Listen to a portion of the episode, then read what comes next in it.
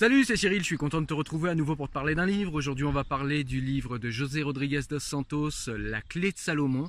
C'est un livre qui est dans la même série que le livre que je vous avais précédemment présenté, La formule de Dieu. Euh, voilà, je vous mettrai un lien en description, hein, vous verrez, je vous l'ai déjà présenté. C'était un livre que j'avais adoré, j'avais vraiment beaucoup beaucoup aimé. C'était un livre de vulgarisation scientifique et euh, donc ça prétendait, euh, par l'intermédiaire d'un roman et par l'intermédiaire d'une intrigue pardon, extrêmement bien ficelée, de nous faire de la vulgarisation scientifique sur des concepts assez complexes comme les théories de la relativité d'Einstein, la théorie du tout, la théorie du chaos, nous dire, nous parler des principes anthropiques, à savoir si s'il y a une intelligence et une volonté derrière l'univers. Donc ça, c'était la formule de Dieu. Et là, dans celui que je vous présente aujourd'hui, la clé de Salomon, eh bien, on va plutôt parler de... Alors, toujours pareil, on est dans la vulgarisation scientifique, donc tout ce qui est dans les livres et tout ce qui est présenté au niveau scientifique est vrai, et euh, toutes ces véracités sont, euh, sont mises à l'intérieur d'un roman, d'une histoire, qui va nous donner envie de tourner les pages, et en plus, souvent, les intrigues sont super bien ficelées, et c'est encore une fois le cas, je peux d'ores et déjà vous le dire, dans la clé Salomon. Allez, je vais vous en parler euh, plus précisément tout de suite. On est parti.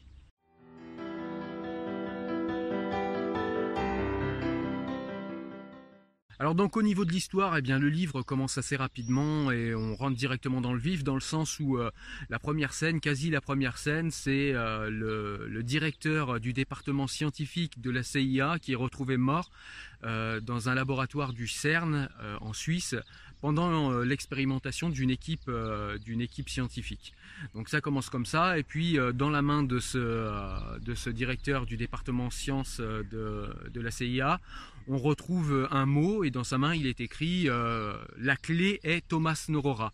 Alors Thomas Norora, dans la formule de Dieu comme dans ce livre-là, eh bien c'est le fameux historien qui est un petit peu le héros à chaque fois de, des, des romans de, de José Rodriguez dos Santos. Et ici, eh bien, il est désigné par le directeur euh, du département sciences de la CIA comme la clé de tout.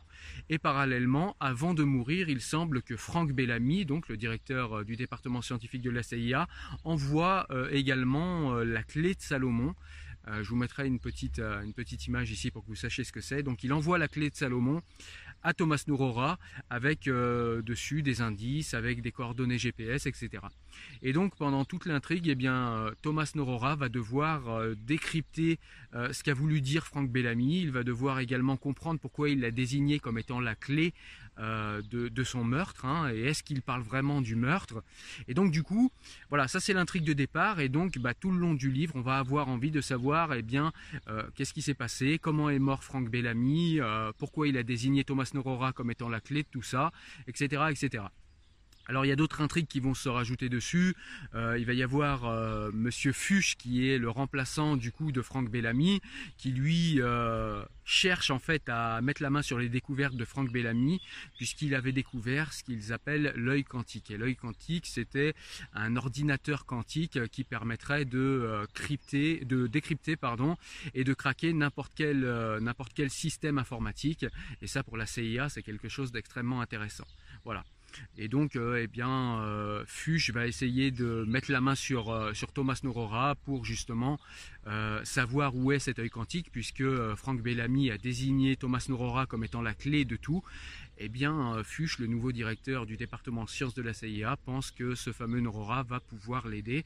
Et comme c'est la CIA, ils ont des méthodes euh, très peu orthodoxes, euh, voilà, donc ils vont essayer d'attraper Thomas Norora, etc. Donc ça, c'est l'intrigue, c'est l'intrigue du livre. Mais dans ce livre, de quoi on parle? Puisque, comme je vous l'ai dit, dans chacun de ces livres, José Rodriguez dos Santos le dit, chacune de ces, chacun de ces romans est, surtout, alors c'est un roman, c'est quelque chose d'intéressant en lui-même au niveau du roman, mais c'est surtout aussi le prétexte à de la vulgarisation scientifique. Et dans ce livre, on va parler des relations qu'il y a entre l'âme et la matière, des relations qu'il y a entre la conscience humaine et la matière. On va parler également de physique quantique, on va regarder un petit peu comment se comportent les atomes euh, quand on est dans le microcosme, pourquoi il se comporte pas pareil, pourquoi les éléments du microcosme se comportent pas pareil que dans le macrocosme? On va parler de la théorie du tout également, ça ça va être en toute fin de livre. Enfin voilà, on va, euh, on va réviser tout un tas de théories scientifiques pour ceux qui les connaissent déjà et puis on va les découvrir de manière extrêmement simple. Hein. Vous attendez pas à quelque chose de compliqué, c'est vraiment de la vulgarisation scientifique donc c'est très accessible et c'est ce qui est intéressant avec ce livre, c'est qu'il y a beaucoup d'intrigues, c'est super bien ficelé et en plus on apprend plein de choses puisque je vous le répète, toutes les théories scientifiques qui sont vulgarisées et expliquées dans ce livre sont tout à fait exactes et c'est même le but du livre, c'est de vous faire apprendre par l'intermédiaire d'un roman. Donc il y a également euh, en plus des intrigues du roman, il y a également une intrigue scientifique, c'est que, euh, comme je vous l'ai dit un petit peu euh, il, y a quelques, minutes, les scientifiques en fait n'ont toujours pas réussi à comprendre pourquoi euh, le monde microscopique, le monde des atomes ne fonctionne pas comme le monde macroscopique, c'est-à-dire voilà les planètes. Alors on sait que les planètes, on sait que les étoiles, le soleil, tout ça, ils ont plutôt un comportement déterministe, c'est-à-dire que eh bien si on arrive à comprendre euh, pourquoi ils bougent, la cause, euh, qu'est-ce qui les a entraînés ici, on arrive à comprendre bah, où ils étaient et on arrive à comprendre où ils vont aller. Hein, je vous donne un exemple, par exemple le Big Bang. Si on analyse le Big Bang et si on analyse l'explosion du Big Bang, on arrive à comprendre pourquoi l'extension de l'univers. On arrive également à comprendre pourquoi la Terre est ce qu'elle est, pourquoi elle est là où elle est, etc., etc. Seulement, le monde microscopique ne fonctionne pas comme ça. Il n'est pas sur un mode déterministe. Euh, on apprend euh, par l'intermédiaire de ce livre. Alors, je ne sais pas si vous vous l'apprendrez. Moi, je m'intéresse très peu à ces sujets. C'est peut-être pour ça que euh, ces livres m'intéressent d'autant plus parce que ça me paraît toujours un peu compliqué. Moi, c'est ces théories scientifiques. Et là, du coup, c'est, je vous le dis, hein, c'est grandement simplifié et c'est accessible à tous. Donc, du coup, c'est ce qui me plaît. Et donc du coup, euh, le monde microscopique, lui, fonctionnerait apparemment différemment, dans le sens où deux atomes peuvent être à deux endroits différents en même temps et à deux euh, extrémités de l'univers sans aucun problème. En tout cas, c'est ce que euh, démontre l'observation. Alors on ne peut pas observer à deux coins extrêmes de l'univers, hein, c'est encore quelque chose qui n'est pas possible pour nos scientifiques, mais en tout cas, dans la même pièce, on peut voir que deux atomes dans le monde microscopique peuvent être à deux endroits différents. Et euh, les atomes peuvent avoir, selon euh, si quelqu'un regarde ou non, euh, deux atomes peuvent avoir deux états différents, une fonction d'onde ou bien ça peut être aussi de la matière. Donc voilà, ça vous paraît peut-être un peu vague comme je vous l'explique, mais justement le livre est là pour vous expliquer tout ça de manière extrêmement méthodique, de manière extrêmement précise, malgré que ce soit malgré que ce soit quand même simplifié hein, pour être accessible à tous. Et donc du coup, ça vous permet de comprendre un petit peu où en est la science à ce sujet-là. Et comme je vous le dis, et eh bien justement de voir un petit peu euh, qu'il y a. Alors je vous donne, euh, quand même euh, une petite chose dans le livre. Euh, je ne vais pas tout vous livrer, pas toutes les intrigues, et je ne vais pas tout vous expliquer, mais je vais vous donner une petite chose quand même. C'est que on voit qu'il y a un rapport entre la conscience humaine, entre l'âme humaine et entre la matière. C'est-à-dire que l'être humain crée en partie la matière. Voilà. Donc c'est quelque chose qui, voilà, lâché comme ça, sans aucune explication, paraît un petit peu ésotérique et paraît peut-être un petit peu perché, mais je vous assure que tout ça est scientifiquement et empiriquement démontré et c'est expliqué dans le livre. Euh, donc voilà, le livre peut être un bon point de départ pour aller justement après s'intéresser à ces théories-là. Et c'est ce que j'aime beaucoup dans ce livre. C'est très stimulant au niveau intellectuel, c'est extrêmement intéressant au niveau de l'histoire en elle-même. Donc du coup, ça reste un roman qui vous détend malgré qu'il vous apprenne de choses. Et c'est ce que j'aime beaucoup avec les livres de euh, José Rodriguez dos Santos.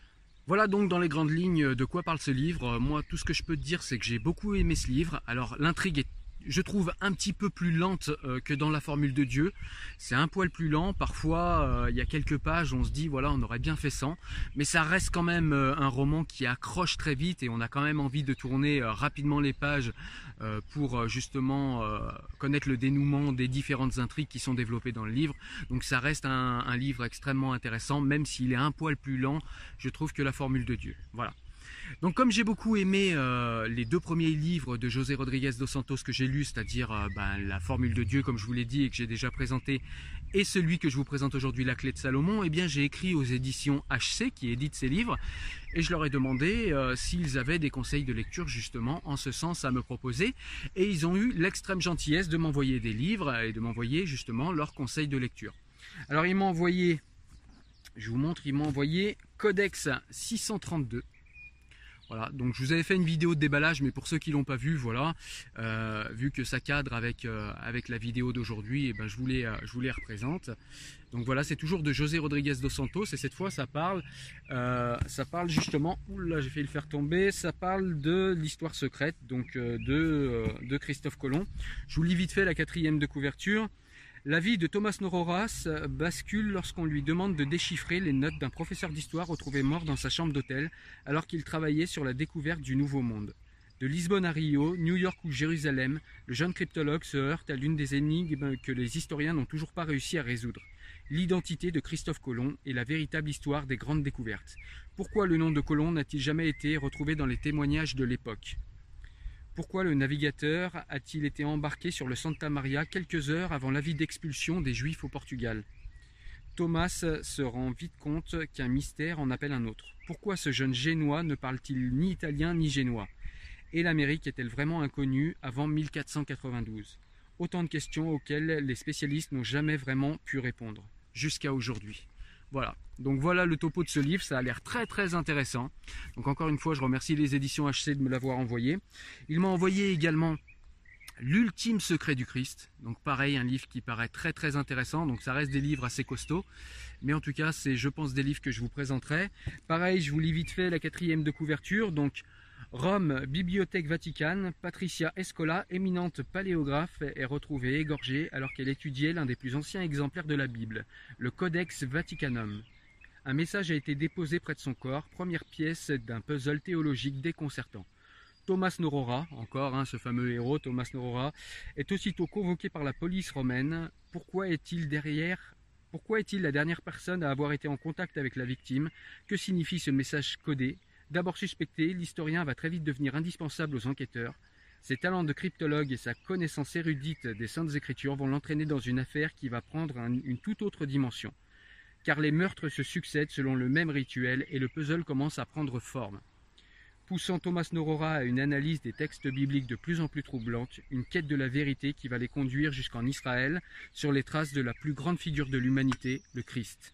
Au fil d'une enquête haletante, José Rodriguez dos Santos aborde la vie de Jésus-Christ sous l'angle historique et quasi scientifique. Voilà, donc euh, ça nous laisse entrevoir un excellent programme, L'ultime secret du Christ. Donc c'est un livre que je lirai aussi également rapidement. Et encore une fois, je remercie les éditions HC de me l'avoir envoyé. Et les éditions HC m'ont envoyé également un troisième livre. C'est le dernier livre de José Rodriguez dos Santos. Ça s'appelle L'homme de Constantinople. Donc euh, c'est un livre en fait que j'avais déjà acheté avant qu'il me l'envoie, donc il ne le savait pas, il me l'a envoyé. Et donc du coup c'est ce livre-là que je te fais gagner. Donc de quoi parle ce livre? Euh, Comme je l'ai, je te dis, je le lirai également et j'en parlerai sûrement sur la chaîne. Donc je te lis vite fait rapidement la quatrième de couverture également. Quelle est cette force qui peut porter un homme jusqu'au sommet du pouvoir? Comment un jeune Arménien, né peu avant le déclin de l'Empire ottoman et les prémices du génocide, a-t-il pu devenir l'homme le plus riche du monde?